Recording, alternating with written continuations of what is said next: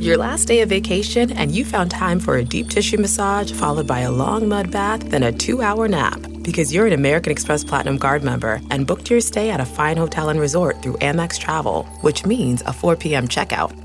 And those relaxing vacation vibes can keep going at the airport in the Centurion Lounge. Just a splash. Before you board the plane, back to reality. That's the powerful backing of American Express. See how to elevate your travel experiences at americanexpress.com slash with Amex. Terms apply. If you travel for work, you know to pack two suits. Business and swim. You know with your Delta SkyMiles Business Amex card, buying that plane ticket for a business trip can get you closer to medallion status. You know that a meeting in Montana means visiting almost every national park. Yellowstone? Check. Because you're the chief excursion officer. It's why you're a Delta SkyMiles Platinum Business American Express card member. If you travel, you know.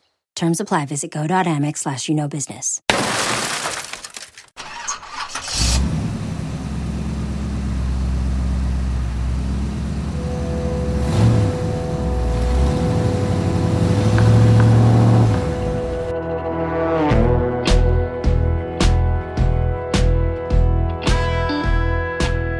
Bet the Board in conjunction with NASCAR presents Stay Green.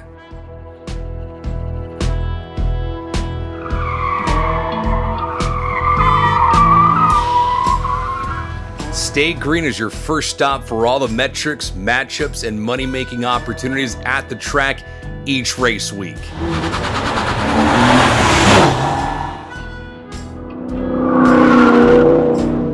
This is Stay Green, the NASCAR betting podcast.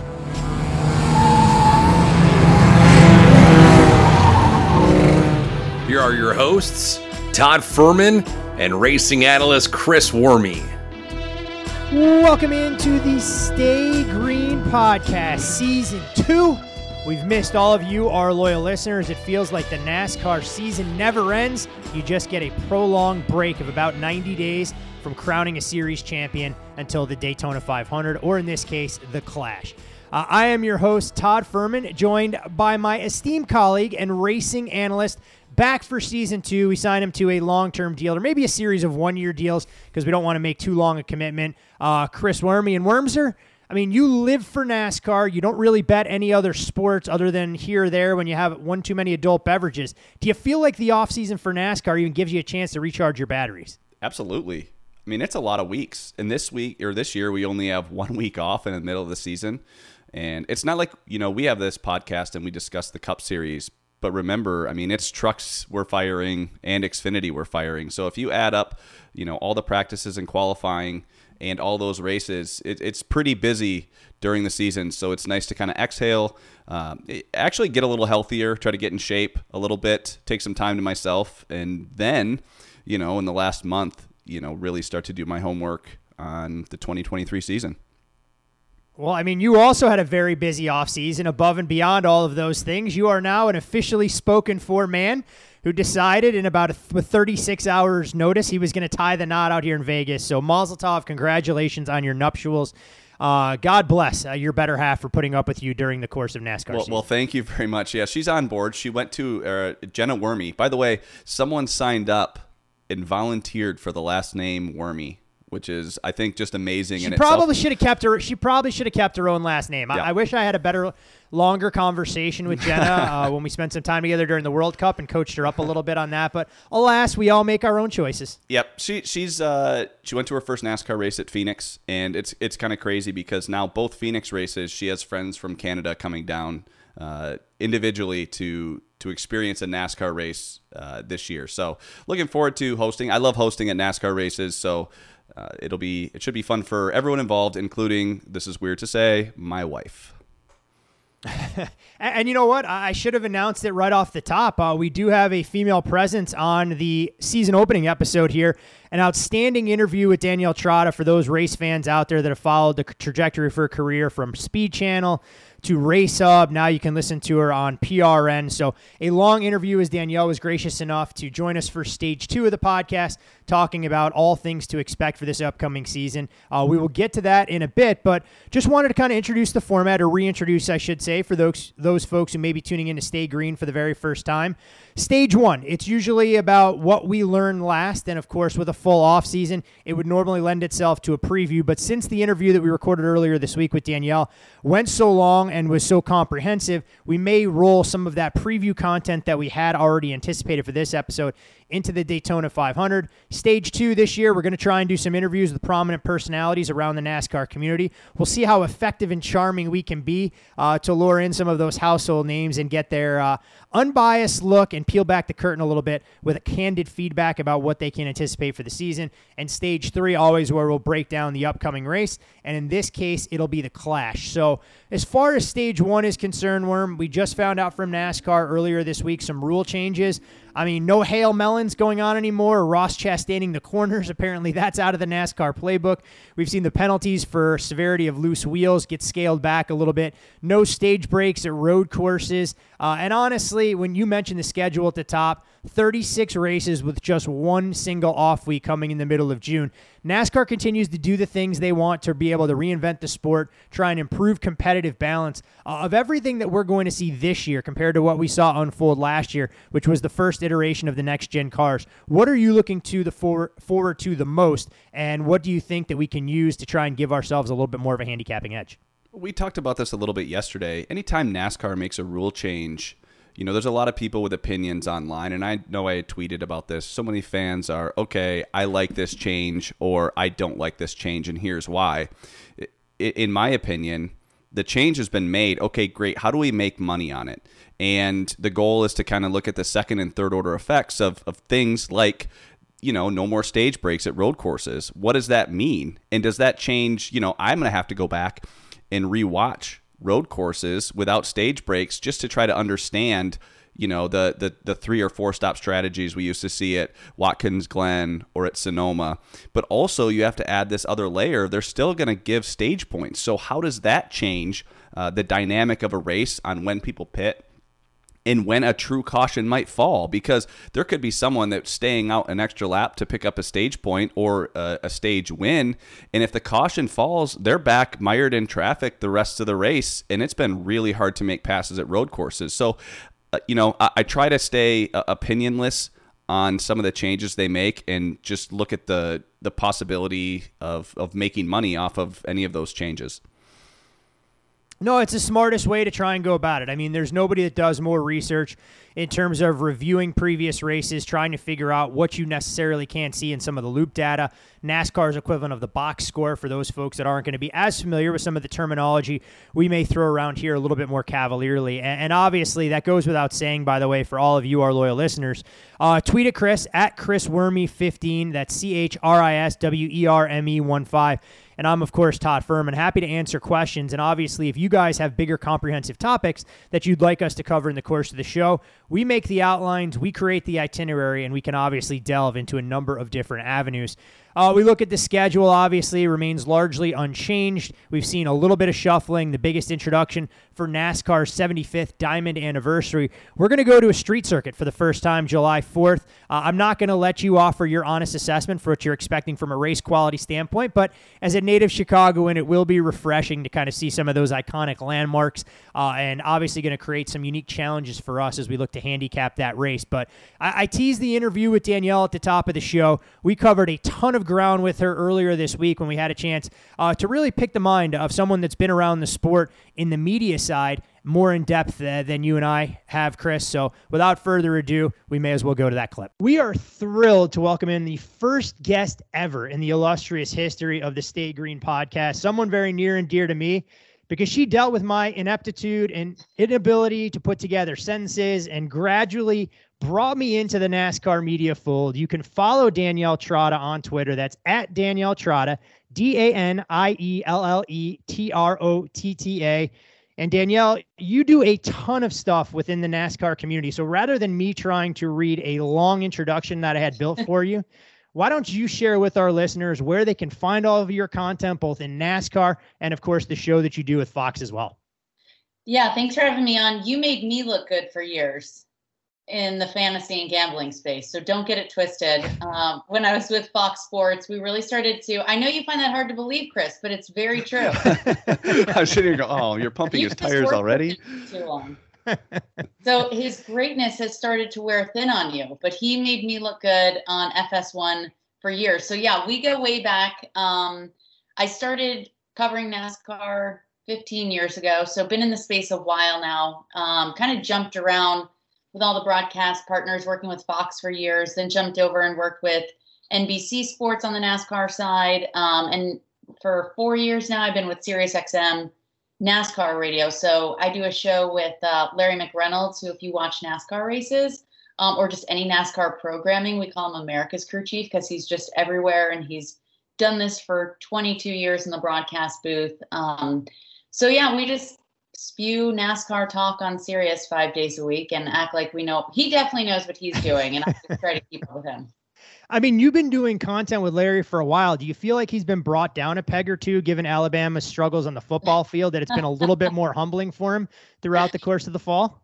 He loves when we open up the phone lines and we get a rowdy LSU fan that loves to rub it in. So he can never escape uh, some of the, you know, some of the heavy hits that have come his way. But he can take it. I will say he is no fair weather fan, and more years than not, he's on the winning side of things. So this was a down year. He understands two losses are two losses. He will try to put an asterisk next to both and and argue that side, but uh, we have a lot of rowdy Tiger fans that are apparently also NASCAR fans that don't let him get away with too much. We know when things will really get dire, Larry will open up those purse strings and he'll start his own NIL collective under the guise of NASCAR to figure out what he can do to try and help Nick Saban continue to restore that legacy. But you mentioned our time on the hub together, and that was kind of the first time that NASCAR had opened its arms to the gambling community. We were kind of ahead of the curve. What do you feel was the reason that Fox and Race Hub in general saw this as such an opportunity? And have you been surprised the way that NASCAR has tried to embrace legalized sports betting uh, as it pertains to maybe driving a little bit in the way of traffic and eyeballs on the sport that may not have been there in the past? Yeah, I think there's a huge push in NASCAR right now to really just get eyeballs from a lot of different perspectives.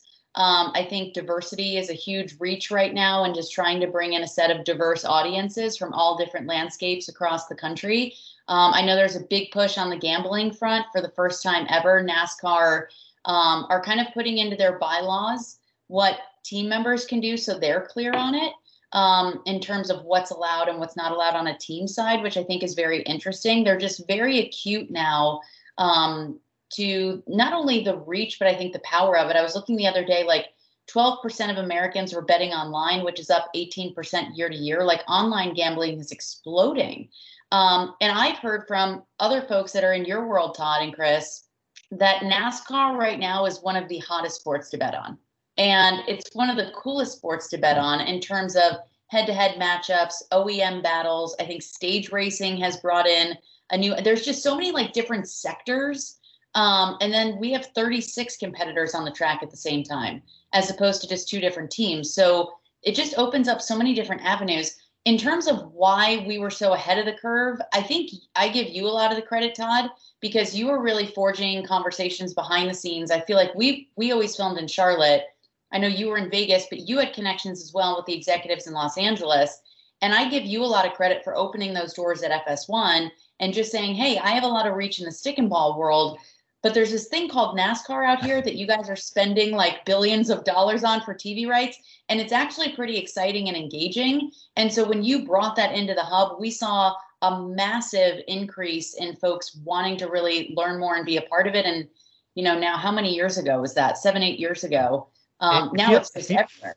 feels like an eternity. We were both a lot younger then than we are now. Kind of Yeah. embarrassing to say in the grand scheme of it. But Chris, I mean, Danielle wants to give me all the credit. You get to take a little bit of that baton because we've told the story about how we got things going before with NASCAR. I mean, what's kind of been your perspective, the way the media has covered it? We obviously started this podcast last year uh, in conjunction with NASCAR to get things off the ground. But do you think we're trending in the right direction, Worm, in the way things are covered? Or do you feel that there's a, still a ton of misinformation out there in terms of sports bettors and their accessibility to the way they should be handicapping things? Well, I think there's always going to be misinformation. I think that Danielle kind of hit the nail on the head with that the growth 12% of you know Americans placing a, a, wager on a professional sports. There was a time when I would explain to people what I was doing and I was getting this look like, oh, this guy must be some slick back hair, you know, kind of greasy guy because that's that's typically how it well, was. You are you, know, you are greasy, so they were accurate in part of that component. But it, it's now so much more accepted, and I think that you know the term gambling you know had a, a, bad rap for such a long time. But then you start to realize that there are a, a, sharp group of people out there that take this very seriously. And if you are a bit you know able to kind of see you know through the noise and, and receive a signal you can actually make money betting on the sports. Now you still have to be cautious because there are people that we've seen i know close to us that we've seen it get out of hand. And it oh, you always need to have that kind of in the back of your mind that if you do see someone maybe betting outside of their limits or outside of their bankroll to let them know, hey, you know, you got to reel it back in. You got a wife and kids, and this is supposed to be fun, uh, and it can be entertaining, and you can still make money while while watching a race. And the reason I think that NASCAR has just a tremendous upside when it comes to gambling is it's. I always tell people it's like betting the entire NFL season in one race. You can pick the winner of the Super Bowl, which would be the winner of the race. You can pick divisions and in group betting and then you have manufacturers and you know people ask why my friends are so excited to do it because there always is something to watch. You can be betting on uh, you know a car running 22nd that's running you know matched up against a car in 18th and that's exciting. And I think you can uh, you can have eyes anywhere from first place all the way to you know cars running laps down and people will have interest in it from the start of the race till the end of the race.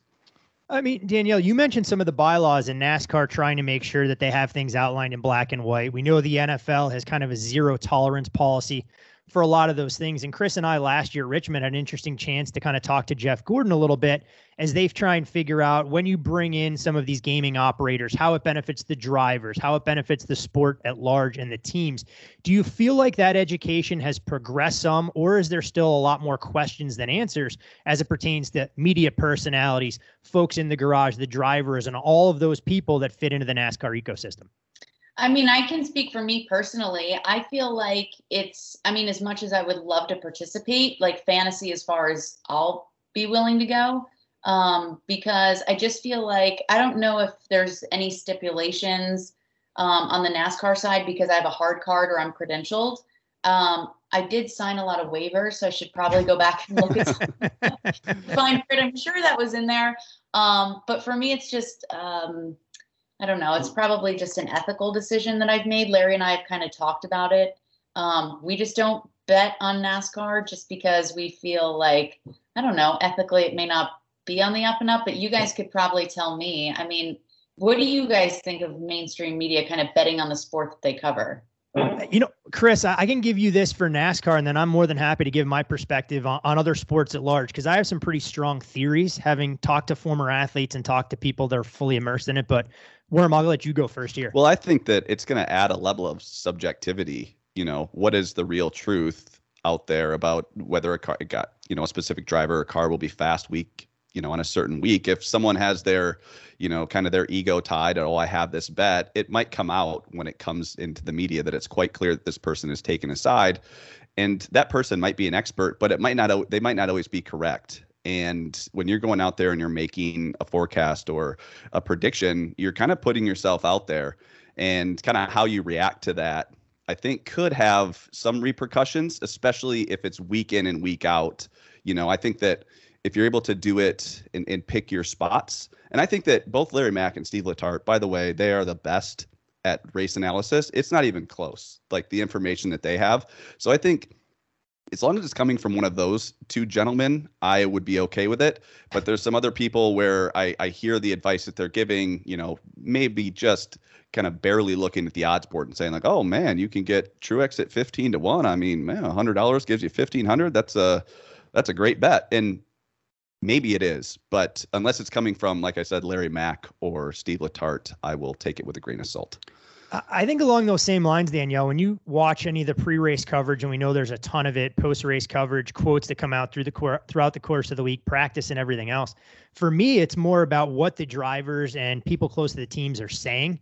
Uh, more so than the actual picks they're making themselves. I mean, we know that these NASCAR drivers, whether they think they have a race winning car or they have a car that's going to finish no better than 11th to 15th, or beholden to their sponsors. So it's the veterans that really don't care. They don't feel they have to hold back, and they're pretty honest. Hey, look, I mean, Kyle Busch is the best illustration. He says every week he thinks he's got a car that's junk. And if you tried to bet races based off what Kyle was saying after practice, you'd want to fade him in every single matchup. Now, granted, last year it would have been extremely profitable given what we saw from the 18, but going forward, you know, he's expecting a car that's going to drive like a hot rod as soon as they unload it, while there are other drivers you go, you know what? You know, we've heard this before from Brad. He's pretty accurate in his way that he's reading the car. But I think so much of it that's changed as they've adjusted the practice schedule is the level of the unknown. I mean, these drivers, in my opinion, when they drop the green flag on Saturdays or Sundays, don't know what their car is going to do over the course of the long run. And it's teams that are making the best adjustments throughout the course of the race that makes it so much more difficult for even the NASCAR insiders that Chris referenced and the people you talk to to figure out who the best car is going to be after 400 miles versus the way it's going to look at that competition caution 25 laps in and kind of using you know all sports as an example i mean i used to joke when i was on the lot in la at fox if all i could do was book the action from some of the former NFL players and baseball players who thought they had a mathematical edge over the odds makers. I mean, the three of us, along with our friends, family, and distant relatives, could have all owned small islands in the Caribbean for the level of overconfidence they have. And I think that just speaks to the numbers and how we're beholden to that and probability, maybe more so than what we believe in our gut to happen. Because Xfinity last year, we all could have thought that Noah Gragson or Ty Gibbs was going to win every single race. But you know, at prices less than two to one that are widely available, you're not going to be able to turn over a profit long term unless you know if it was going to be one of those individuals grabbing the checkered flag each week. Yeah, I mean, I do wonder sometimes if it's a deterrent for stick and ball fans out there that go, well, I don't know NASCAR. I don't know anything about NASCAR. How, how can I, I'm just going to lose my money. Um, you know, and I, I hear that from folks a lot, but I, I agree with you, Chris. I think there's, if you listen to the Larry Macks of the world, if you listen to um, our show on Sirius XM, if you watch Race Hub, if you watch the pre-race, it would take you less than a month, I think, to feel like you really knew. Because let's be honest, there's six, 36 to 40 cars every week. Todd, you know this as well. I would say only the top 15 have a legitimate shot to win. So you're already cutting sure. the field in half. Now, I guess that depends on what matchups you're looking for, and there's a lot of value. Um, and if you're not just going for for that win matchup, um, some of those head-to-head battles, I think, get easier the more that you understand. But I do think it's something that you can pick up rather quickly um, if what you guys are saying is look for really trusted voices. And I do think, you know, something that made it very hard last year as opposed to what's going to make it, I think, a lot easier this year is remember it was a brand new car. So although we wanted to go on past success, like, you know, Jeff Gordon was incredible at Martinsville. You know, nobody could meet, beat Jimmie Johnson at Dover. Um, you always pick Dale Earnhardt Jr. at a super speedway now we come in with a brand new next gen car. So we had no idea, you know, some of these veteran drivers, how quickly they would acclimate. It drove completely different than anything else. It was like we were racing a dinosaur and then they roll out this like, you know, brand new like Lamborghini and they're like, hey, everybody, uh, we're not going to have a lot of practice and you can't test, but let's go run a 36, 38 race schedule. And we were like, what? Like we had no pages in our notebook. It was so hard for even like experts like Larry Mack, who you talk about. Like we didn't know what to go off of. I mean, I don't think a driver's going to forget how to drive at a place where they've had incredible success, but we just didn't really know how to handicap things. We had no note notes in our notebook. So I think now at least we know you know, I thought Chevrolets were probably the strongest. Although Ford won the championship, they had a really great, I think, increase in performance in the postseason. The Toyotas were kind of like an outlier. They said that they've made some aero changes to get better. So we're on more of a level playing field. And we have last year at least to go off of who was strong and who wasn't. But there was such a an incredible evolution of learning this car throughout the year that it was even hard to say the have and the have nots in the beginning or the middle of the year were completely different than the major players in the postseason. So I think it's going to be a lot easier for us to like come up with more realistic expectations in 23. Well, Chris, Well- I know you. Oh, go ahead, Chris. Jump in there. Well, I was just going to say, not to mention, we're going to start this new car. We're going to throw everybody in the LA Coliseum. We're going to give them a quarter mile track, something we haven't seen at the cup level in a long time. And oh, by the way, that's where you're going to start. And then we're going to go all the way to Daytona, which is going to race completely differently. And then from there, we're going to go to Las Vegas, which is going to be, or excuse me, Fontana, which is going to be completely different than all of those places or those other tracks. We literally had a lot of information, but nothing to still go off of as you approach Las Vegas. Like, what are you going to take from those previous three tracks? Not Yeah. much. Then we go to Phoenix. It's like, what are we going to take? Well, not much. So you literally have nothing to go off of other than you're going to learn how adjustments affect the handling of the race car. But your expectation, you're almost starting at zero for the first four weeks of the season.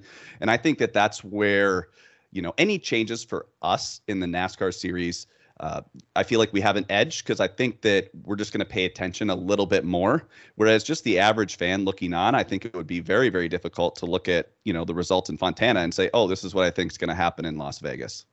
Well, I mean, I think you guys both bring up excellent points. And obviously, the big storyline last year was parity. I mean, we saw 19 different winners grab the checkered flag, all the talk about how many drivers we were going to see win playoff races. I guess the playoffs were the number one illustration. You go, wait a second, guys on the outside looking in are winning meaningful races late in the year.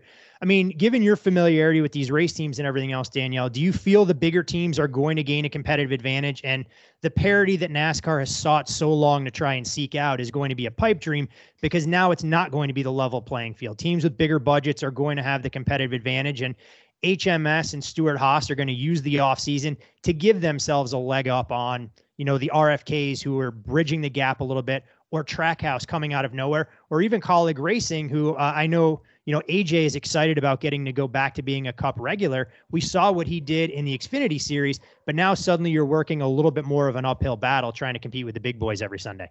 Yeah, I mean, I think it's an excellent question, Todd. And the way historically NASCAR celebrating its 75th anniversary this year, money has always bought speed. So that's why these big teams continue to dominate the way they do because money not only buys speed, but money buys more people. Money buys smarter people, better engineers, more sim time, more technology. NASCAR is trying to level the playing field with the next gen car by limiting the amount of development and the amount of work that you can do on these cars. Um, and so that's why I think we saw the parity last year, Todd, because these guys, like, they're some of the smartest minds in the world, but they still didn't know what they were working with. They still had to get inside and pick the computer apart and then say, what's the best way to rebuild it? And everybody was tackling it from a different way. Now you give these big teams, you know, 12, 13 more months to work on this car. The engineers, I think, are so much more knowledgeable than they were a year ago. But you look at a smaller team, I'll just use Spire, for example. I talked on the show uh, today with Corey LaJoie, incredible talent, but drives for a very small team who had 37 employees a year ago. You know, they've increased now to, I think he said 64, 67 employees. So they've doubled in size, which is massive for them. But they're still going up against the New York Yankees of NASCAR. Hendrick Motorsports is like 600 people. So it's just like, how, you know, even if, you know, that's why I think they're starting to talk about, you know, maybe as we get into the next TV deal in 2025, they're talking about a spending cap because I, I just I don't know how you're going to create even more parity. I think the next gen car has done a tremendous job of that um, because you can't fabricate your own parts and pieces. Like now they have single source suppliers and they're stamp parts that you cannot tamper with. So in theory, everyone's given the same stuff. In the old days, maybe you could make 300 adjustments. Now you can make maybe 30. So it's just a smaller plate. You know, it's a smaller sandbox, but the the engineers, you know, these big teams, they might have 16 engineers. Corey's team might have three. So you're just going to be able to sim out a smarter way faster if you're on a bigger team. So I still feel like we're going to see, you know, those big teams continue to eat. Unfortunately, I mean, listen to your point, 19 different winners. We did see some of the smaller teams um, win races, like an Eric Jones winning the Southern 500, but I still think um, you know, the big teams like the Hendricks and the Penske's and the Gibbs are still going to gobble up, and they have the money to hire the best drivers too. So it's not just the car; it's the talent you put behind the wheel that's a recipe for success. When you choose Organic Valley, not only will you be enjoying great tasting dairy, you'll help to save over 1,600 small organic family farms who are protecting over 400,000 acres of organic farmland and all the plants and animals that call it home. This is dairy you can feel good about. It's great tasting, high quality organic dairy, ethically sourced from small organic family farms. To find Organic Valley Dairy near you, visit ov.coop. That's ov.coop. Some people just know the best rate for you is a rate based on you with Allstate. Not one based on the driver who treats the highway like a racetrack and the shoulder like a passing lane. Why pay a rate based on anyone else? Get one based on you with DriveWise from Allstate. Not available in Alaska or California, subject to terms and conditions. Rates are determined by several factors, which vary by state. In some states, participation in DriveWise allows Allstate to use your driving data for purposes of rating. While in some states, your rate could increase with high risk driving. Generally, safer drivers will save with DriveWise. Allstate Fire and Casualty Insurance Company and affiliates, Northbrook, Illinois. It's such a crazy, it's such a crazy sport when you think about all the pieces that go into it. And you mentioned the spending cap. I wonder if NASCAR can learn anything from what F1 is doing well in terms of trying to impose those limitations. Red Bull, obviously, that situation was fun to watch. Go, you know, we don't care. We're going to make enough money that if the penalties aren't punitive enough, we're going to still throw it all at the car. And of course, it's an apples to oranges comparison based on the dollar spent across those two sports. But Chris, go ahead and jump in. Well, I was just going to say, with with NASCAR in control of so much, leveling out the playing field, you know, that might help some of the superstar engineers that might be hiding in a smaller team to maybe make some more money if they do throw in a salary cap here and say, "Hey, this guy has so much value, we have to get him." All of a sudden, they're going to start making more money and um, you know continue to to make the sport more competitive because I think really it does come down to people more than ever and I think it'd be nice to to see some guys back at the shop making some good money and and people talking about race engineers like they do a crew chief or like they do a driver because they're going to be that important in the future. I think it's a really interesting point. I was just having that conversation with somebody yesterday. And if they do impose this cap, you know, I think you're going to have to, you know, I mean, I hate to say it, I don't want anyone to lose their jobs, but if Hendrick Motorsports you know has if everyone has a spending cap can you afford to keep 600 people? And do you need 600 people? I mean in the old days you were allowed to you had a massive fab shop and an r&d shop where you were just fabricating and simming out parts. A lot of those people we saw a lot of layoffs with the next gen car because those people just literally had nothing to do. And these teams want to hold on to good people. But you're right if we start to impose a spending cap and we shrink the size of the organization now we have less less mouths to feed but to your point chris we can take those three, four, five, ten guys that are hugely critical and take a lot of those dollars and give it to them as opposed to spreading so much more of it thin.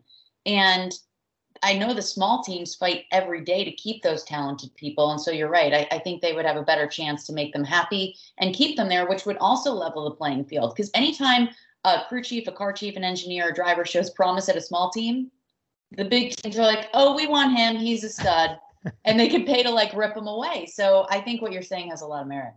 It's always one of the fascinating sides of NASCAR that we obviously don't get into when we break down the races week to week, but the things you have to factor into the equation and why certain race teams are always going to have that competitive advantage over some of their compatriots. And you mentioned Erik Jones, and clearly we've seen a changing uh, of the guard there as far as Legacy Motorsports and their new stylish paint scheme were you surprised to see Jimmie Johnson not come back to the sport as a part owner, but to want to get behind the wheel of a car, knowing that, hey, look, you're not going to be driving a car that's going to handle like the 48 when you were winning all those championships? and will he be able to deal with the potential disappointment that could come from that, given his two years in IndyCar, knowing how he tried to bridge that gap as well to be competitive in open wheel racing? Yeah, I was shocked. I was totally shocked that Jimmie decided to come back. Like he was like, I'm out. I'm going IndyCar racing. Like I'm good. And we really thought we were never going to see him again. Um, yeah, I think it's so cool to have a seven-time champion. Listen, we only have three, and only two are still with us, um, and only one is still able to jump behind the wheel. But I do think something is interesting because Denny Hamlin, um, three-time Daytona 500 champion. For those that don't know him, just he's a perennial championship contender. Um, has yet to win a title, but it's very close. Drives for Gibbs in the 11. He was talking on his podcast this week, and he said he's pissed that Jimmie's coming back. And they were like, why? He's like, I hate it. I hate it. I hate it. I hate it. He's like, because in my mind, like it was Jordan in the 23 and not the 45. You know, he yeah. was like, Jimmie was like the man. He was like the best. And he's like, now if he comes back and he like is just okay, like he was like, I don't want my respect level, not respect level, but like the way I think of Jimmie to come down a few notches. And like he was Superman. Who wants to see him without the cape? Like no one wants to see Superman brought down to earth. So there's this sentiment, it seems like inside the garage. Sometimes it's best to walk away when you're on top. I feel the opposite. Um, as long as we can have Jimmie, I will take Jimmie. He's the Tom Brady of NASCAR, and I think we are. And I am for one hoping Brady plays till he's 50. So let Jimmie drive as long as he wants to. They're like I think almost identical in age. I think Jimmie's 47. Um, so I don't know. It's a brand new car, like you said. It's not Hendrick Motorsports. It's not the 48. Um, I've talked to people. He was able to test the car last week in Phoenix and just get acclimated. Um, apparently, he picked it up very quickly. He's going to have to race his way into the Daytona 500. I don't think that's going to be a problem.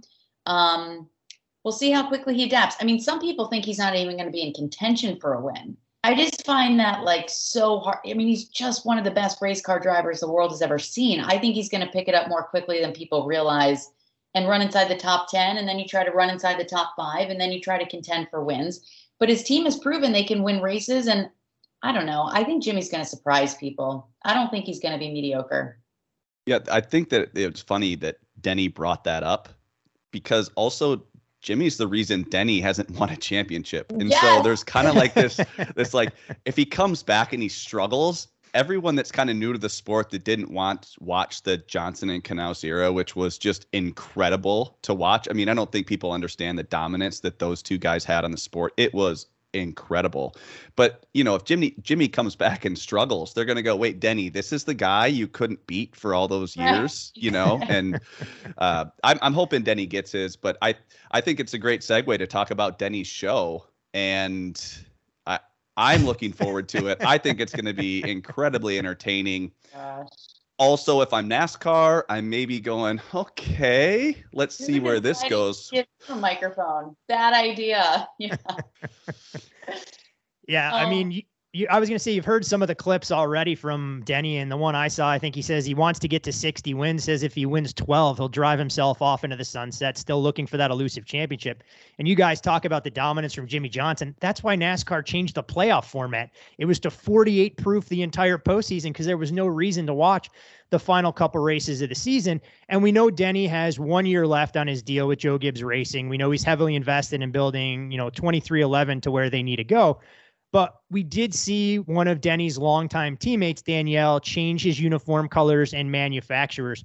How surprised were you that JGR couldn't get a deal done to keep Kyle Busch in their stable? And maybe what kind of expectations we should have for the 18, now the 8 that Kyle Busch will be driving, given that Tyler Reddick did have some success last year with RCR? Yeah, I mean, just to put it in perspective, I think Kyle Busch and that free agent signing with Richard Childress, I mean, that was the biggest free agent deal we've seen in NASCAR in the past decade. I mean, hands down without question. Kyle Busch is in the top 10 of all time greats. Um, how surprised am I that I that they let him get away? I think it I think that's what a lot of us thought it was going to be. And then it kind of because this was like a 12 month deterioration of a contract negotiation that they couldn't get to. I think you're right, Todd. Like it seemed like the first half they were trying to make it work, and then the second half they were not. Um, I think at some point there was a, it's probably best if we part. Um, I think there was a couple of reasons for that. Obviously, I think his personality precedes him. He's not always the easiest uh, or most pleasant person to get along with. He has very high expectations and he has a very short temper and sometimes can be uh, a little a little short tempered. Um, and so I think that was starting to wear thin with folks within the Joe Gibbs organization. I think um, they had a very prominent technology partner on the hook.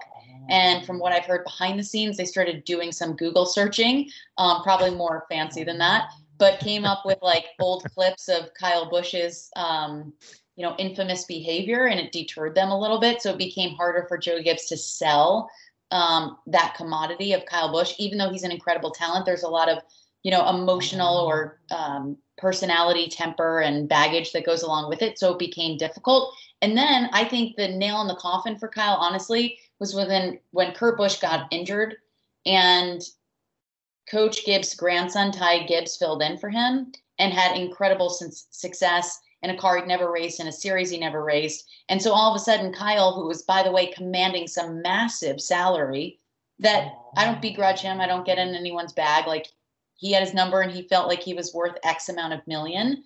let's just call it 12. I don't know, but let's just for argument's sake say he was like, it's 12 to 15. That's my range. Well, you can put Ty Gibbs in the car now for one or two million. So you can save a ton of money and arguably still get somebody who, who's able to race this car at a very high level. And so I think that the um, I don't know, the conversations just kind of fizzled out. And and honestly, I think it ran its course. Toyota and JGR claim they they really did try as hard as they could to keep him. Um, but I think he found an incredible home in Richard Childress Racing. Um, Richard's really hungry to the last time they won a title was in 94 with Dale Earnhardt. Like they they want to get back to prominence and they've never had well, I won't say I mean Harvick I think was capable. I don't think the performance of the car was there. Um, they've had some great drivers, but the level of the the organization wasn't there to contend for a title. I think the next gen car, they proved last year winning four races as an organization they can win. They can win now, and I think a reset's really good for Kyle. Kind of like with Brady and the Patriots, and he just needed a reset. And he went to the Bucs and he was able to win a Super Bowl in his first year. And Kyle says, I want to pull a Tom Brady or a Peyton Manning. This is the reset I needed to resurrect my career let's be honest, the last few years have not bared a lot of fruit. So I think it was probably best for all parties involved to kind of separate and reset. There is a massive, we were talking about this today on the show. There is no bigger spotlight on anyone in that cup garage, bigger or brighter than than it will be on Kyle in that eight card RCR. Everyone is looking to see if this is going to create the spark that that Kyle keeps promising it will. It's always scary when you give a driver as talented as Kyle Busch, one that's accomplished so much across all three of NASCAR's biggest series, not just a chip on his shoulder, but a boulder now to go out there and take the us against the world mentality, what that could translate to. And I think Chris and I are going to be fascinated more than anything else to see how he's priced race in, race out from a gambling perspective. And if he struggles early, if that's going to lend itself to a little bit of wagering opportunity as the season progresses. I mean, we talked at the top of the show about the next gen car being the overarching storyline going into 2022. Kyle Busch, obviously driving the eight this year, the swan song for Kevin Harvick uh, as he rides off into the sunset. I mean, what are some of the biggest storylines that you're looking to follow for the upcoming season? I think Kyle Busch is probably first and foremost. It might fly under the radar, but keep your eye on Tyler Reddick in the 45 car at 23XI Racing. Tyler Reddick vacated the eight car. Now Kyle Busch is going in it. I think Denny Hamlin and Michael Jordan have a superstar in their hands that is just waiting to explode. Um, I think Tyler was looking for more security at RCR. I have no idea why they decided not to reinvest in a long term contract. I think it's going to come back to bite them because Tyler Reddick is a stud. And Denny Hamlin said competing against him, remember, Jeff Gordon discovered Jimmie Johnson racing against him in the Xfinity series. He was like, this guy's freaking good everywhere. How's nobody signed him? Denny saw that in Tyler and he's good. He's like, he's consistently fast and makes speed on every single style track. Kind of quietly said, Are you available? And Tyler was like, yeah. so Denny's getting this like massive, I think, a star on the rise. He won three races last year. I I think Tyler Reddick, I'm gonna watch. He's replacing Kurt Busch, um, who sadly his career had to come to an end with with the concussion stuff last year. But um, I think Tyler's going to be a stud. Jimmie Johnson coming back. It was announced he's doing five races this year. The 500 is the only one we know of. Um, just inverted his iconic number, so he's in the 84. Um, that's a really big one. And then I, I think Kyle Larson was like untouchable in 2021. And then we kind of went, what's he doing in 2022? Like, what happened to Kyle Larson? And I was talking to his crew chief, Cliff Daniels, last week, and he's like, a lot of that was on us. Like, we just had like weird mechanical issues, and we didn't really know what we didn't know about this car. And Kyle was adjusting to it. Um, he went from winning 10 races, you know, in 2021, 2021 in the championship um, and then, you know, last season, four races is nothing to sneeze at. Um, but it was very un-Kyle like. He got bounced really early in the postseason, which was just really shocking. Um, they swear that they have things shored up now and that they're gonna the five car is gonna be back. So that's another one. Can Kyle Larson kind of be the Kyle Larson that he was not that long ago? And Werme, rest assured that uh, we're not going to treat you like Tyler Reddick was at RCR. You're appreciated around here at the Bet the Board offices. You're properly compensated for your contributions. So you're under a contract that's about as ironclad if you decide you want to call on any attorneys to try and loosen some of those purse strings. Thank you. Perfect. Um, You know, well, a couple other things before we let you go, and can't thank you enough, Danielle. And for those folks uh, who aren't sure exactly who we're talking to, it's Danielle Trotta. You can hear her Monday through Friday on Sirius XM from 11 to 1 o'clock Eastern. And you can also see her on Fox. Well, I should say it's Fox Business season two of My Dream Car. Is it already underway? I'm sure you guys have it in the can, but when can our loyal audience tune in and check that out? Yeah, we wrapped um, in November, so it's ready to go. We just need um, the official word from Fox Business. So I'll let the folks kind of announce when it's going to come out, but it's sooner rather than later. I guess I can say that. Um, so yeah, I hope people check it out. It's not like a a gearhead car show like some of the others that are out there. What attracted me to it was exactly that. It's really about finding like cool iconic cars that have been in somebody's garage um, or junkyard for decades and there's a family that really wants to salvage it for somebody they love. So we go in and we restore it with one of our expert builders um, and we just kind of pimp it out and it looks better than it ever even a, a, lot of times than it did even originally and then we surprise somebody they love very much with this car. Um, and the reveals are always huge and we do them in really cool places and the family members we have like our cameras hidden everywhere so they have no idea what's coming um, and so I'm like, hi, surprise, here's your car. And they're just like, oh my God. and it's uh it's just a really heartwarming, uh, sweet car show. But I think it's more about it's definitely about the car, but it's also um like people that are really deserving, gold star families, um, veterans, people that have faced health issues and couldn't work on the car themselves. We really try to find families across the country um, that don't like have a ton of money necessarily they just have a really wonderful story um, that I think the viewer can attach themselves to. So, yeah, thanks for asking about it. Oh, there's a lot to be said about human interest pieces, and I know it's a little bit different when you're dealing with folks uh, along those lines than some of the highly paid athletes that you've encountered not only during your time in motorsports yeah. but doing sideline reporting in the NFL. Uh, I know it's a little bit of a different dynamic. And one thing that we obviously spend a ton of time talking about here at Stay Green is the Cup Series. We know that's what people want to bet first and foremost. Chris and I dabble in trucks and Xfinity. Uh, tougher to move money through those particular markets the way we would like with some of the pricing, but did want to highlight one name in the series. You talked at the top about diversity and how big a role it's played in the sport's ongoing growth and evolution. Hailie Deegan, what should some of our listeners expect from her everything you read now, there's no excuses. She's going to be in top tier equipment. Do we think she can be the next great thing to hit motorsports and kind of open a new frontier for women racers and have a chance to compete year in, year out if she gets to the Cup Series? I mean, listen, Todd, Ford would love it if if that's the road that that she's about to climb, you know, towards greatness. They are putting a ton of resources into her to really be, I mean, let's be honest, let's call it what it is. I mean, you know, they're chasing Danica Patrick, and why wouldn't you? Right, the most one of the most iconic female racers, certainly of of my generation. Um, and there's Patty Moise and and certainly others that paved the way for Danica, but we've really had this massive female void on the driver's side. And there's Jen Jo Cobb and Natalie Decker, and there's certainly been been others, but nothing that's really stuck. Um, Amber Balcaen in the ARCA series, she's really trying to make a name for herself. Um, I would love to see NASCAR bring more women to the forefront in engineering roles, um, certainly in other roles behind the scenes within the team, um, more female engineers. But in terms of like, of Hailie, I think everybody in the NASCAR world right now is like a, a wait and see. She left the team that she was with in David Gilliland last year. She's moved over to ThorSport Racing, was, which is a perennial championship contending team. And that's no disrespect to DGR where she was but ThorSport is arguably, if not the best, one of the top three teams in trucks. So there's good and bad with that. The good is Hailie's going to be given the best of the best. And some of her teammates, like Matt Crafton, are multi time truck champions. And he told me, he's like, listen, I was there the first day at the shop. I'm not going to seek her out.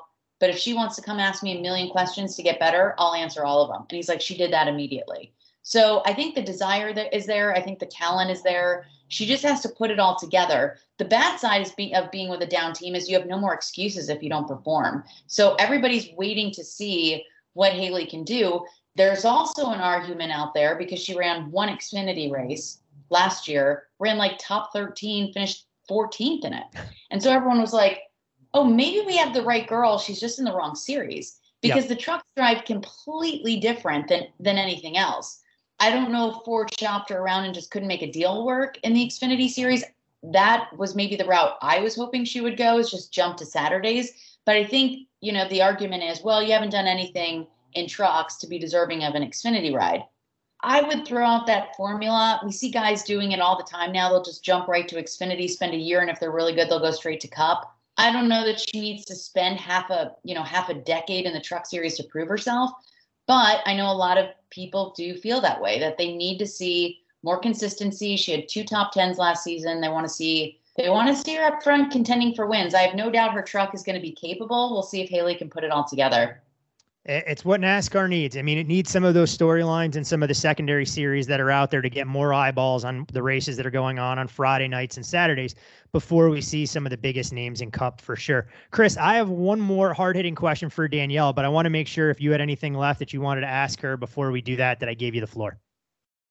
Uh, well, I'm just I'm kind of curious who your pick is for the year. Who's going to be the kind of who's going to be the standout performer you think mm-hmm. in the like okay i don't want to say standout because you could obviously just say chase elliott or kyle larson or ryan blaney okay who's going to be the biggest surprise this year in the cup series yeah that's that's hard um well, I think in 2022, Ross Chastain was certainly the surprise. Um, so it was like, where the hell did this kid come from? Like, you gave him a good car, and he just became like he's fought for a championship. And I, Larry Max, like he's going to the championship four. I was like, you're insane. I will sell my house. That if that happens, that will never happen. It takes guys like five, seven years to make a championship four. My man went out and got a good ride and did it in his first year. I was shocked. Um, so I think that's like a question we're asking too, like who's going to be the Ross Chastain of 2023? Um, I've talked about him before, and I know that Tyler Reddick, you know, for a lot of people is a newer name. He did win three races, but he was also booted like after the first round of the playoffs. It wouldn't shock me if Tyler made like a really deep run. Like it wouldn't shock me. Another name um, that people might be aware of, maybe not. Christopher Bell, Joe Gibbs Racing had a breakout year last year, fought in the championship four. Um, and a lot of people looked at him the last handful of years next to Denny Hamlin, Kyle Busch, and Martin Truex, like, oh, he's just like the new kid on the block that hasn't really done much at Gibbs. He was kind of like the red, I don't want to say redheaded stepchild, but like he was surrounded by just like such immense talent. He was often overlooked. Well, Kyle's gone now. Truex didn't win a race all last year.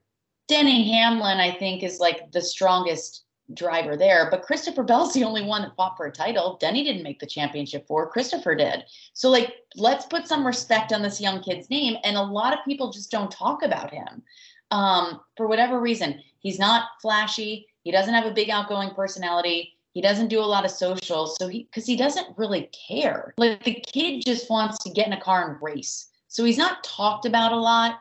Um, but if I had to give another name other than Tyler, I would keep my eye on that 20 car. I really do think Christopher Bell could be dangerous. So I my nickname ears, Chris.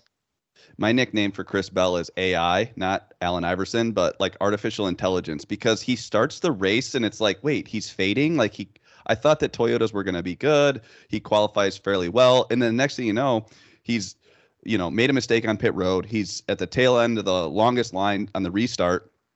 And then he passes away, and by the end, he's like the new closer. Like he learned so much. Remember, he's he hasn't you know been in the Cup Series so long where he's used to the Cup cars, and uh, you know whether the the old transmission versus the way that they shift now has an effect on that. But he just like kind of absorbs everything, and by the time the end of the comes the end of the race, it's like, well, you got Chris Bell back there in eighth with four fresh tires and it's like he's the first guy on four fresh tires and man it won him some races i mean it won him his first road course race after daytona just he was on the freshest tires and i think he passed larson to win he just learned so much throughout the course of the race if he does that again this season he's going to be tough to beat when it comes down to those final eight drivers it's interesting, guys, because you talk about it. We've grown so accustomed to some of the veterans there, knowing that Denny's got one year left on his deal. Christopher Bell, poised to be the heir apparent at JGR, is the flagship driver there. We saw Stewart-Haas make a commitment to Chase Briscoe for a long contract, knowing that Kevin Harvick is got one season left. Uh, it's amazing how much a sport can change in just a few short yeah. years from some of those iconic drivers handing the baton off to some young, talented drivers. Sports in a great spot. So, Danielle, this is the toughest question that we've asked the entire time. You're in and around the sport on a daily basis. You know the drivers, you know the brass, you know the personalities, the TV side. If we at Stay Green had the power to make you the commissioner of NASCAR for just one season or for one day, what's the first thing that you'd look to change in the sport and why? Whether it's to grow viewership, whether it's to get younger fans, whether it's racing, you can wave your magic wand and change one thing. What would you want to change about the sport? Yeah, that's a really good question. Um, I would probably one thing that like, well, we don't have a combine, and as a stick and ball fan, I really wish that we had some kind of combine NFL draft system. um, because one, it's an incredible watch, but also the pipeline is always full of incredible talent. And I think that leads me to my decision. Like, we rely so much, and I don't blame the teams, but their lifeblood is sponsorship. And so, too often in this sport, there are drivers in every single series. I don't want to say that they're only there because they have money, but they're only there because they have money. And I don't blame them because their family has a lot of money and they want to be a race car driver. But there's a difference between, you know, being a race car driver and being somebody that drives a car. And we have too many of those still, in my opinion. Again, I don't blame the owners for hiring them because they have massive amounts of money that keep the doors open. So team owners have to make those decisions. But for the betterment of the sport, Todd, for the betterment of the viewership, why would you not want the best talent and not just the richest kids? You know that that have a pile of money. So if we are going to restructure this deal in 2025 and NASCAR and the teams right now are at odds, they're trying to figure out, you know, the teams are asking for more money um, than they currently have because they say they're operating at a loss and they have to rely too much on sponsorships, which is why these decisions are made. So if NASCAR is able to loosen up the purse, purse strings a little bit, give teams enough money to where they don't have to make these decisions, they can just go after the best talent on the face of the earth. How does that not make the sport better? How does that makes- not make everything better? To me, I don't know if we'll ever get there, but I would love to see us not so dependent on sponsorship. It makes a ton of sense. And honestly, Danielle, I think you just pitched your next show idea. Depending on who we see as the NASCAR partners that are there, it's NASCAR's version of the UFC contender series. On Tuesday yeah. nights, we got drivers out there racing on dirt. They're racing midgets, they're r- racing late models to try and figure out who has the best driving talent that deserves a ride in the Cup Series. And we can only hope that the sport continues to can grow its grassroots initiatives and everything else that's yeah. out there. That it's not just those folks that can show up with a seven-figure check from Kubota, Mahindra, and some of the other big sponsors that are out there that we know are the lifeblood of the sport. In reality, NASCAR ceases to exist if we don't have those companies spending money. But to your point, you'd love the combination of skill to continue to grow, thrive, and hopefully become accessible for folks that otherwise wouldn't have an opportunity to race in the top series. Well, you bring up such a good point, Todd, because it does start at a low level. And you guys probably see this in stick and ball. I mean, these kids have to be competitive at five, six, seven years old, whatever sport they choose. The difference is it costs tens of thousands. I mean, you're talking like bandolero races. I mean, these parents are spending 10, 15, 20, 30,000 dollars the average Joe does not have that much money or anywhere near it to invest. And that's when these kids aren't even 10. I mean, these kids now are starting at four, five, six years old.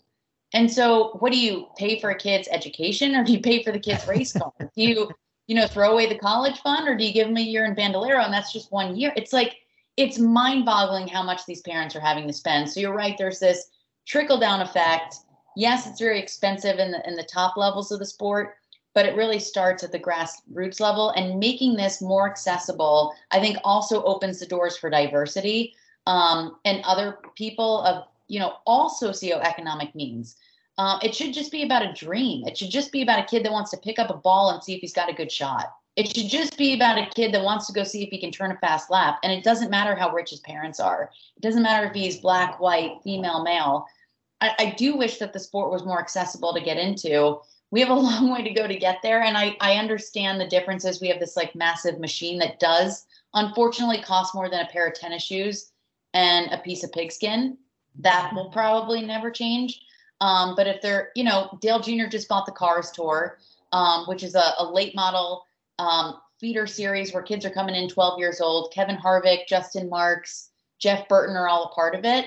and that is something that they're really invested in is making this more accessible, finding a feeder system to like great get great young talent up to the Trucks Xfinity and Cup Series level. I think the Cars Tour is in great hands with those guys because they really do care about the future of the sport, which See, is this something is that where- we're seeing. This is where it's key for my unborn children to make sure they pick up the phone, call Uncle Chris, and get him to cut a pretty Oh, generous yeah. check to get them behind the wheel of a car to promote whatever products he wants.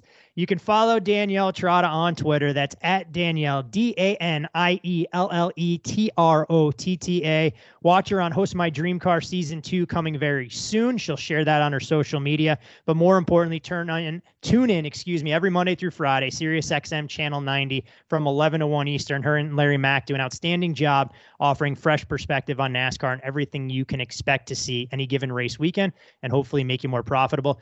Danielle, I said when uh, we had you on, it was going to be a short, quick interview. I lied a little bit. Can't thank you enough for all your time and your perspective. We're going to have to do this again sometime soon. Yeah, I would love it. I told you guys as much time as you need. Um, are we throwing out who do you guys pick for the clash? Because I need to make my pick on Friday. Chris, this is uh, all, all On on, you. If you got a, if you got somewhere you want to go, pick. Like a- we just have like a fantasy league, but I want to kick Larry Mack's ass. He kicked mine last year, so I will again, Todd. He's never gonna know I did this pod. How I need help though. So help. Well, me. that's disappointing. Larry's supposed to be tuning into this podcast every single week. You know, when we get you to try and push him to be our next guest on the show in anticipation of America's race, he's going to know all about Stay Green. So, you know, we may have to do this off the air, but go ahead, Chris. I know we haven't covered it on the show yet. If you want to offer a little perspective on a couple of drivers that have caught your eye. Well, I would say it depends. Like, are you picking one driver and you can't use them the rest of the year, or is it? no limit. We have no. I can use the. Same, I could pick Chase Elliott every week if I wanted. I don't. Okay, I. I would say I would take Kyle Busch. And here's my thought process behind it. The eight car was arguably the best car there last year until he had a mechanical issue. I still am not a believer that Tyler Reddick is a better, more versatile driver than Kyle Busch. We're going to find out this year. But if you put Kyle Busch in some of the race cars that Tyler Reddick had last year, I think he has at least three wins. So because you don't have to go through the, um, you know, look at it through an odds lens, I think you just stick with Kyle Busch. Uh, at the Clash, he's probably the favorite at most places. I think that's a safe bet. And I'll tell you what, it will get a lot of eyes if he struggles. It will be Yeah. like the end of the world for that someone Yeah. that was living in a pretty good world in the 18 and that M&M's Camry and thinks he's just going to come in and everything's going to be rainbows and butterflies. That'll be interesting. I would go with Kyle Busch, but I might be biased because he's made me more money than any other driver in the sport. So um, I try to fight bias as much as I can.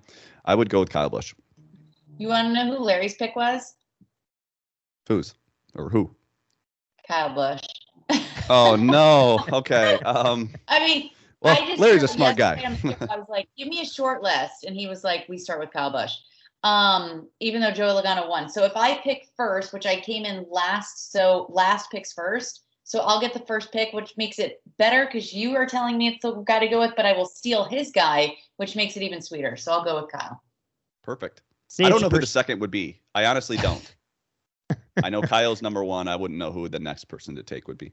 I would say Reddick or Bell. They're both really good and they performed well there last year and they're both pretty good at short. I don't know. J- Joey Logano won. I don't know how we can disrespect our champion and the guy who won I the know. race. So I know. I fight bias with him more than anybody. Like I, I, I just I even post on my Twitter who's the one driver that you constantly have to fight your personal bias with, and it's mine's Joey Logano. Whenever even when I think he's good, he's not, and then sometimes when, you know, I don't think he's going to be good, he's great. I, I don't know. I struggle with Logano so much, and it's crazy because he was so good last year and won the championship, and it really wasn't close. I mean, I, I kind of. And yet, here we are talking about a uh, driver in Kyle Busch who was terrible last year, uh-huh. and then we're going with Kyle or Tyler Yeah. Reddick, who is in new equipment this year, Yeah. and we're going with Chris Bell, who's like it's his third year, and yet Joey Logano's like I have two championships and coming Yeah. off a win, and we don't even mention him. So I here I am doing it again. overlook the 22. Yeah, or be forsaken. Such outstanding content when you get to talk to someone uh, like Danielle, who's reported on the sport for so long, worked in the broadcast. She's run pre-race shows Monday through Friday, has great relationships with a lot of the drivers out there. Uh, and I kind of joke with you after we recorded that interview that we figured we'd get Danielle for 15 or 20 minutes, and the conversation kind of took on a mind of its own. That's the cool part about you know the sport is there's so many different angles and elements and layers and she's so good at the the silly season stuff and some of the stuff that we don't see as as I would say just professional betters trying to to make uh, make money. She understands the the culture way more than we do and you can tell she's super passionate. I mean there was she was never looking at her phone or trying to get off the interview. It was like no I'll stay as long as you want.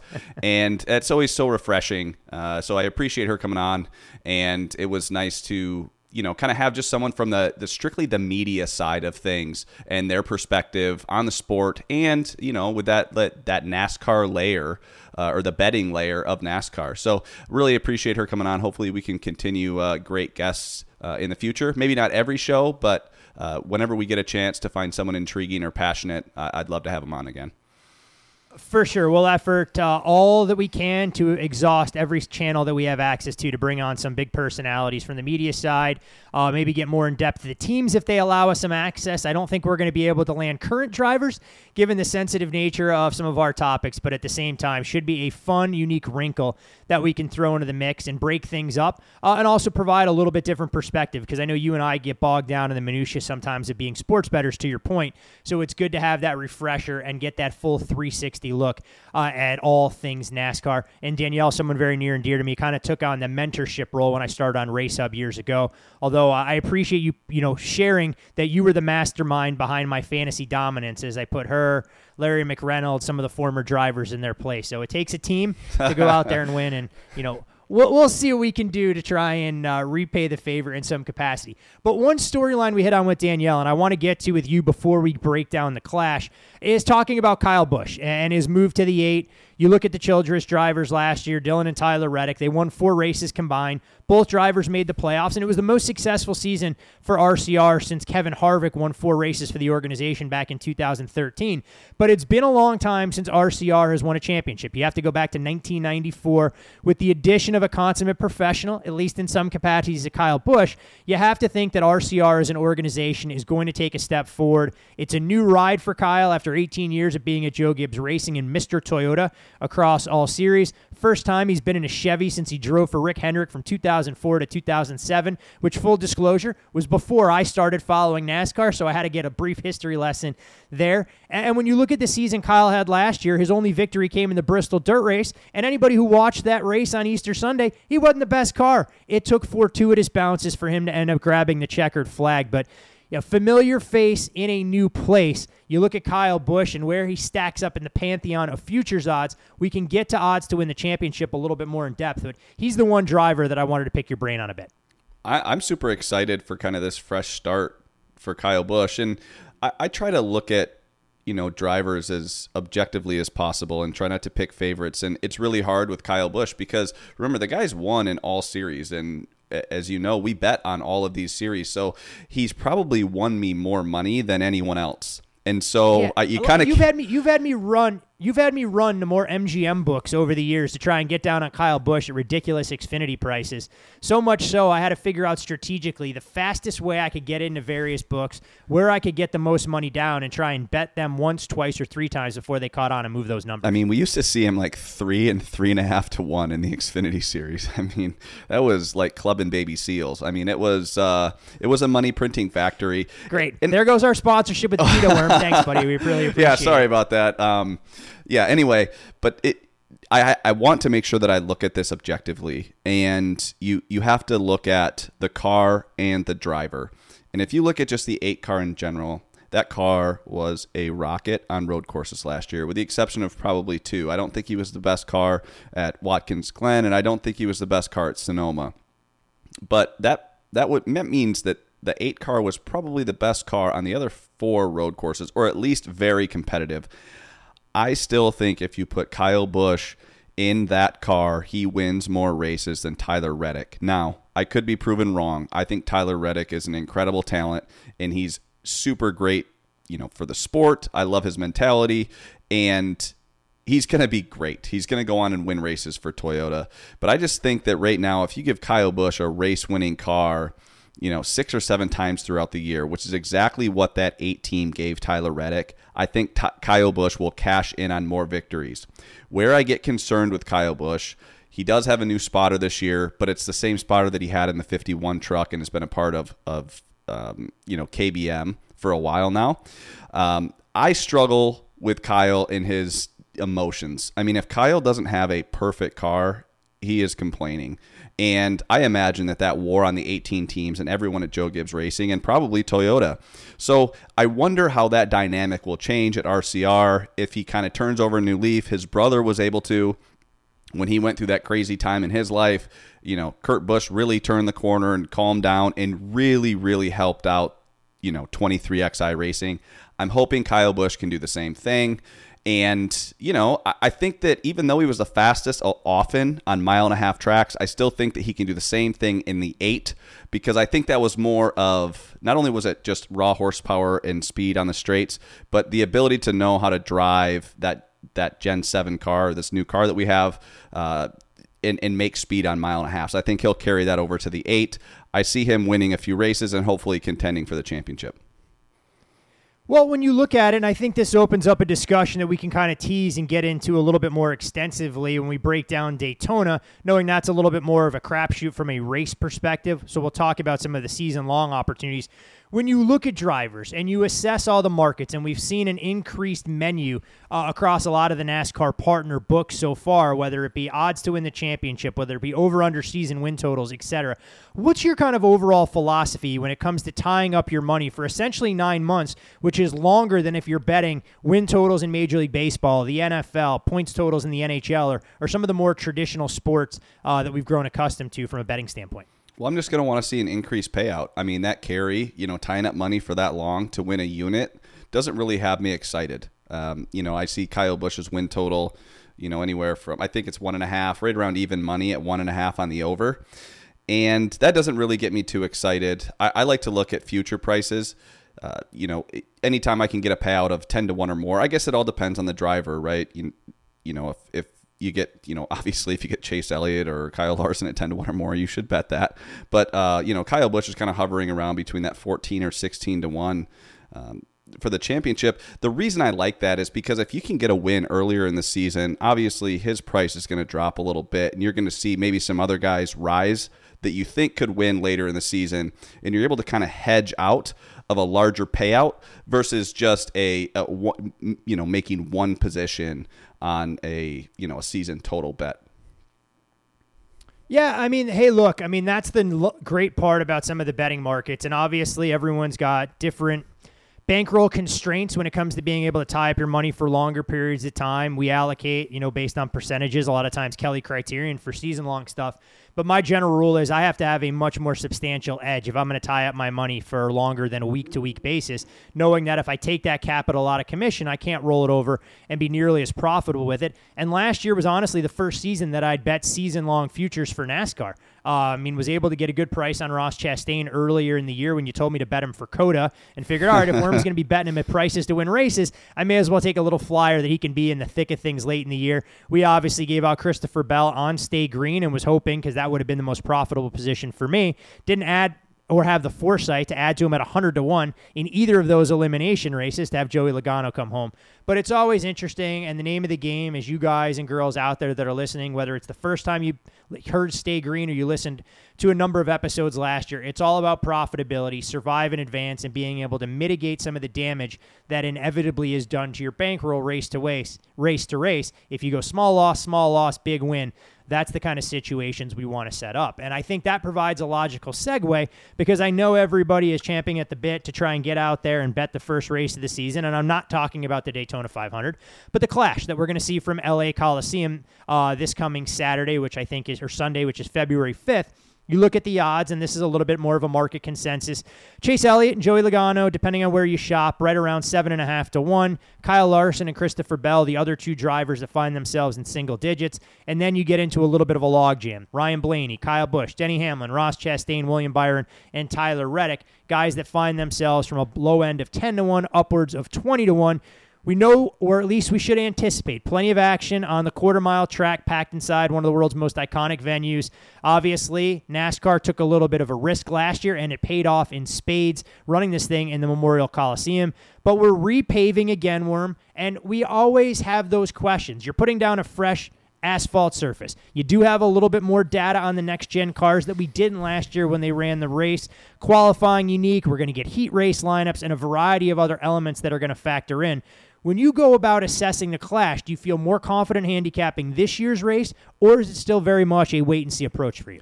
Oh, if I feel uh, a little bit more confidence, it's it's a few basis points of a percent. I mean, this is uh, it's still there's still so many unknowns, and you think about you know if if you you know take a, a, college football team, how different that team is from week one of the the season to the the the bowl game, I mean the the team has changed entirely. So the same thing happens in NASCAR. This is the first time we've see we saw those cars on track last year. I mean, just a plethora of unknowns. This year, you know, but then they went the entire season. They were able to learn a lot. Teams got smarter. I think that there were um, the difference between teams. The margin shrunk so, you know, teams were, it was much harder to pass, I think, later in the season, depending on the track. And now we're going into the new season. We've made a, a, a, few changes to the car.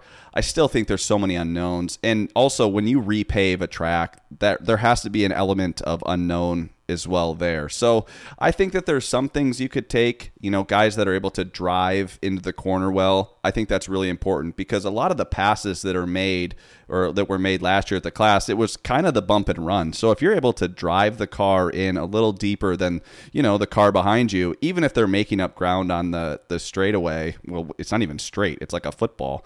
If they're able to if you're able to drive I the car, did there. yeah, yeah, yeah.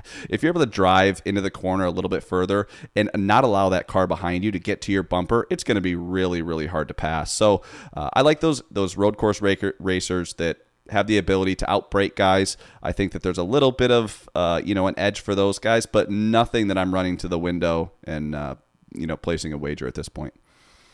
Uh, it is important to make note that it's a season opening exhibition race. Obviously, no points. Uh, I give NASCAR credit for trying to be a little bit creative. We're going to have medals issued gold, silver, and bronze, knowing that this was a former Olympic venue and will once again be one when the Olympics return to Los Angeles. And for those folks that want to know how they can go about watching the race, February 5th, 8 p.m. Eastern on Fox. You can listen on MRN and Sirius XM NASCAR Radio. As far as some of the on track activities, things will get underway Saturday night, 6 p.m. Eastern. Practice will be done in three groups, and at 8:30 p.m. Eastern, qualifying all of that on FS1. And that's when things really get crazy on Sunday. Uh, when it starts at 5 p.m. Eastern, you'll have heat races, four of them, 25 laps each. Then you'll have two separate Last chance qualifying races, those will go 50 laps each. And then at 8 p.m. Eastern, as we said, the Busch Light Clash will get underway when they drop the green flag. All sorts of entertainment. If you find yourself on the West Coast and you've never been to a NASCAR race, can't encourage you guys enough to go out there, check this out. It's the perfect way to digest NASCAR in small bites, more so than throwing yourself into the deep end and sitting through the Coke 600 uh, on Memorial Day weekend. Um, and I mean, you talk a little bit about this race. You mentioned some of the unique qualities of this particular track. When you go about handicapping, are there any comps that you can use from last year's full season? And Whether it's a short track, whether it's you know a track that's got high banking, flat you know, corners, anything that you're putting into that equation, even if you're willing to take a flyer pre week, or is all of your heavy lifting going to be done after you watch qualifying and practice? Yeah, practice and qualifying is going to be important. I don't think that you can take anything away from Eh, you know, maybe a little bit from the clash last year. I think that maybe driver comments might be more important. You know, if you go ahead and listen to some of the interviews from after the race, guys that were really uncomfortable at the track, eh, they're probably going to be uncomfortable again because some of them may have only had that 25 lap heat races and then they were done for the day. I know that was kind of Ross Chastain's deal last year. He he was able to get in the last chance qualifier, but you know, last year when Ross struggled, I chalked that up to, well, Trackhouse, what did you expect? Well, I was completely wrong because he went out there and was competitive in Fontana and obviously competitive at Phoenix and Vegas. So the speed was in the race car. I just don't think Ross was comfortable there. So I haven't heard anything from, you know, the the Trackhouse camp on on whether Ross likes the track or not. But I will be out there at the race uh, this weekend, so hopefully I can uh, scrounge up some good driver interviews because I think that it, a lot of this comes down to you know rhythm and comfortability. You know the guys that that are comfortable on these short tracks and can find a rhythm are able to to make up ground whereas guys that are uncomfortable and they're constantly driving you know with the rear view mirror I, I think they tend to struggle and they find themselves either out of the race or fading like a rock I mean, it's good to know you're going to be there because if we bet a couple of these guys, uh, I'm going to be looking for a banana in the tailpipe, a debris caution, or something to try and shuffle up the field. When you look at some of the notes from last year's race, there were 384 total passes for position in the main event highlighted by Joey Logano passing Kyle Busch for the race lead and giving himself the eventual historic victory. When you look at Logano and Kyle Busch, only four drivers ran the entire 150 lap feature inside the top 10, and even fewer remained inside the top five. Some of the biggest movers there, Erik Jones and AJ Allmendinger rallied their way through the field in imposing fashion. Jones started 16th, eight rows deep in the field, and impressively finished fourth. Meanwhile, Dinger started even further back in 21st and fought his way through the commotion for a ninth place result. So there was a little bit of passing, a little bit of movement. We'll see how aggressive these drivers want to get uh, and a good way for NASCAR to kick off the season, as I think folks within the NASCAR community, drivers, crew chiefs, what have you, will say that running at Daytona for the Clash, when you were just taking your junker super speedway car, even on the road course, it had grown stale. So a good way for NASCAR to try and reinvent itself give the West Coast another signature event alongside the two mile oval high tire wear that we'll see at Fontana in a couple weeks. Yeah, RIP with Fontana. That just every time yeah, I hear I mean, that, you're gonna have to pour. You're gonna have to pour one out when we break down the final two mile oval at Auto Club Speedway in a couple weeks. It's almost like NASCAR says, "Oh, what's your guys' favorite track? Okay, we'll get we'll change it." I mean, I, I just I I understand that the, it's a complicated thing, you know, and that I think that that it, you know the Fontana racetrack at the Inland, Inland Empire. I imagine that that real estate is uh, worth a pretty penny, and they're probably making a business decision. And I know that it's not that they don't they don't it's not that they don't like the racy racetrack and the the high tire wear and the multiple grooves that everyone loves so much. I think it was more of a business decision. Uh, but I think it's great to have you know a venue like you know the Coliseum. I mean, NASCAR was willing to take the risk. It's something we don't see before. And I'm really excited to see what it looks like with, you know, 27 cars on a quarter mile track at, at the Coliseum. I've never been there and I I think that they did a hell of a job last year. And if they can pull it off again, uh, we, we, could see uh, you know kind of a turnkey for NASCAR to use us potentially in other cities that have venues, something like the Coliseum. So, you know, you could even maybe go to the big house in Michigan, or, you know, I don't know what out there on the East Coast is possible, but you might see this, uh, you know, kind of turnkey scenario where they turn a, a you know a football field into a, a, track, and they've knocked it out of a park so far. So I'm looking forward to them uh, doing the same thing this year. And you mentioned the 27 cars. That's actually four more than competed in the A main event last year, where there were just 23. So, what does that mean for the casual fan tuning in? A lot more banging at the back of the field. Oh, so, it man. should make things all that more interesting. And you bring up an interesting point. If this continues to be successful, I'm going to plant the seed for NASCAR if they don't want to admit it. They've talked a long time about street circuits, and we're going to see that for the first time in Chicago. But if you can't do that in New York City, hey, look, MetLife Stadium, if the schedule is open, the tri-state area there would be great spot to have a NASCAR race inside a football stadium. Uh, I know it's AstroTurf, not turf. Don't know the legalities and everything else that comes along with it. But anytime we can get another major media market in there and expose folks to NASCAR, much like this race did last year, where NASCAR said a 70% of the ticket buyers were first time to NASCAR, uh, we can only hope it's great for the growth of the sport. Yeah, I think it'd be awesome. I'd love to see them pull this off somewhere else just to prove that it is doable. I don't know what the logistics are. You know, LA is a, you know, it's almost like its own country there. So there might be some some logistical issues by bringing it out east, but man, I, would love to see it and I'm excited to to go this weekend and I've never been to a short track. So the the shortest track I've been to, I guess, well, never mind, I lied. We went to Richmond this year, but I've never seen like we, a. Rich, we were at Richmond last year, but uh, good yeah, memory. Yeah, thank buddy. you. Yeah, I, re- went to really both Phoenix that. races in Richmond, but I've never been to a short track. I guess I don't consider Eh, those short tracks Well, this would be the definition of a short track. It would be a quarter mile. So it would be the shortest track that NASCAR runs. So by default, you are technically correct in that regard. You mentioned high tire wear tracks. I'm not going to share with our listenership just yet in terms of what body parts you said you would glue to the track if they ever decided to come to Darlington with a little bit of a repaint. You, of course, can follow Chris on Twitter. That's at chriswerme15. I'm Todd Fuhrman. You can follow me there. Most importantly, as always, follow the podcast at Bet the Board Pod.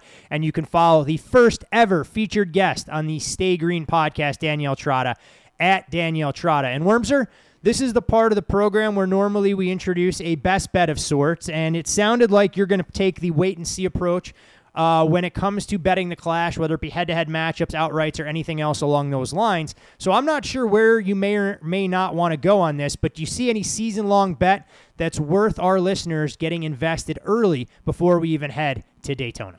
oh, Todd, I'm so glad you asked. Yes, I actually do have a bet. That's what they call a tease in the business firm. That's what they call a tease. Yes, uh, and it's a driver we talked about. Uh, it this this future is is Kyle Busch, and uh, you know I, I think I got a, a price that's no longer available, but I still like him. Kyle Busch anywhere over fourteen to one. Hold on a second. No, no one, no one gives a shit what prices you got if they're no longer available. Why don't you tell the listeners what price you would like them to bet it at because you still believe there's actually value? Okay, Todd, I will say I like Kyle Busch. Nobody likes that. I Nobody likes know, that guy I in the know. gambling community. Nobody likes. I had him at seventy-five to one, but you can get him at three to two right now. But I still think there's upside and opportunity. Okay, I know, but sometimes I don't know what sports books we can use and not use. Um, but I'll say this: Share what's widely available for Widely Kyle Busch at this available. If you can find- two or three books. You can share that price. Okay, at Barstool he is twelve to one. I do not like that at twelve to one. I think that there's a good chance that we could find him at a better price, uh, you know, later in the season. Um, or the the only the only thing that would really hurt this price is if he goes out there and wins the Daytona 500. I do not think that that's the case. So if we look at other sports books, I know that Caesars has him at 16 to one. I know that that's not a NASCAR partner, um, but that is a price. I like him over 14 to one. And there are other sports books that offer that. I'm actually going to pull up. Um, Perfect. I, I didn't have see, see what you did there. You said there are multiple sports books that offer them at prices. This is my final buy point. You don't like them at twelve, but shop around for fourteen to one or greater. See, that's the luxury you have of being the analyst here. I can only lead a horse to water. I can't make you drink, but I think you did that in a very professional manner. Yeah, so you're going to have to, I would say, if you have access to Caesars, that would be the place to find that bet because DraftKings also moved him to 12 as well. Uh, I just think that there's tremendous upside on this eight car this year, and we have to get used to saying eight and not 18. Uh, I look to him, I look for him to get off to a hot start. I think early in the season, there's a few tracks that he excels at, and if you take some of the the success from the eight car last year, and you can kind of um, you know take the synergy of having Kyle Busch drive that car, I think you could see some some great finishes early, and maybe even a win in the first five races of the season, which would be great to get him into the playoffs early because then we can uh, start to hedge or find other value on other drivers to help make sure that we make where we have a profitable uh, championship race card. And I think this will be a good exercise because we're going to be with the listeners almost every week of the NASCAR season. I'm sure we'll get our bye week, obviously, when NASCAR does. There may be a week or two that we take off. But knowing that we're starting our portfolio with Kyle Busch at no worse than 14 to 1, it allows us to add other drivers the same way that we go about building a race card each and every week. So I think this will be an extremely valuable exercise. As always, make sure you're not over betting your bankroll. These are smaller bets for some of the season long stuff. We don't want you guys to take any of your money out of action that you would have to bet races when we have head to head matchups. Those are a much bigger part of what we do to try and build our bankrolls.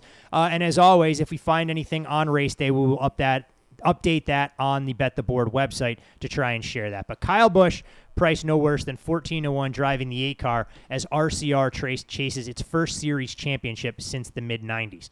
Worms, your first episode of 2023 in the books. I know you look forward to Daytona more than anybody else because it is such a bettable opportunity. Um, but any words of advice, nuggets that you'd like to share with our listenership? We won't have a show next week, uh, as that'll be dedicated to Payne and I doing a deep dive of the Super Bowl. But we'll be back the following week, obviously, before we go to Florida. Well, Kyle Busch is 14 to 1 to win the championship at MGM. So there you go.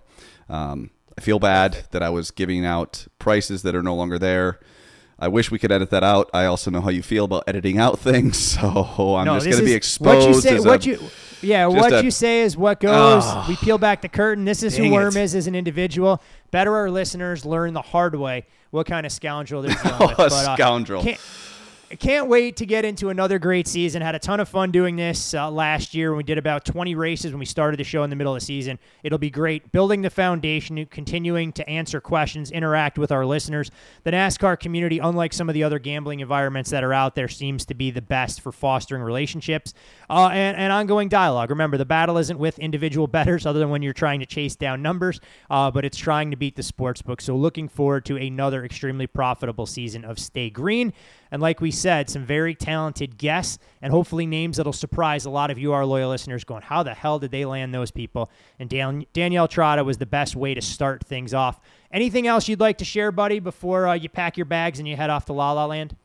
No, I'm just super excited to get this thing going. I'm bummed that you know the, the season starts with a couple of races where I'm not super excited to get involved. Uh, that being the Clash in the 500, but come Fontana, uh, we will be guns a blazing. So uh, fun year, and I'm excited that we can kind of start the year with a with a championship bet. So it's kind of something we can keep our eye on the entire year. It'll be one of those things where I go, ha ha ha, I made a great bet. Look at me. Or it'll be one of those things where you just bust my balls every week in and week out. Um, so I'm looking forward to that.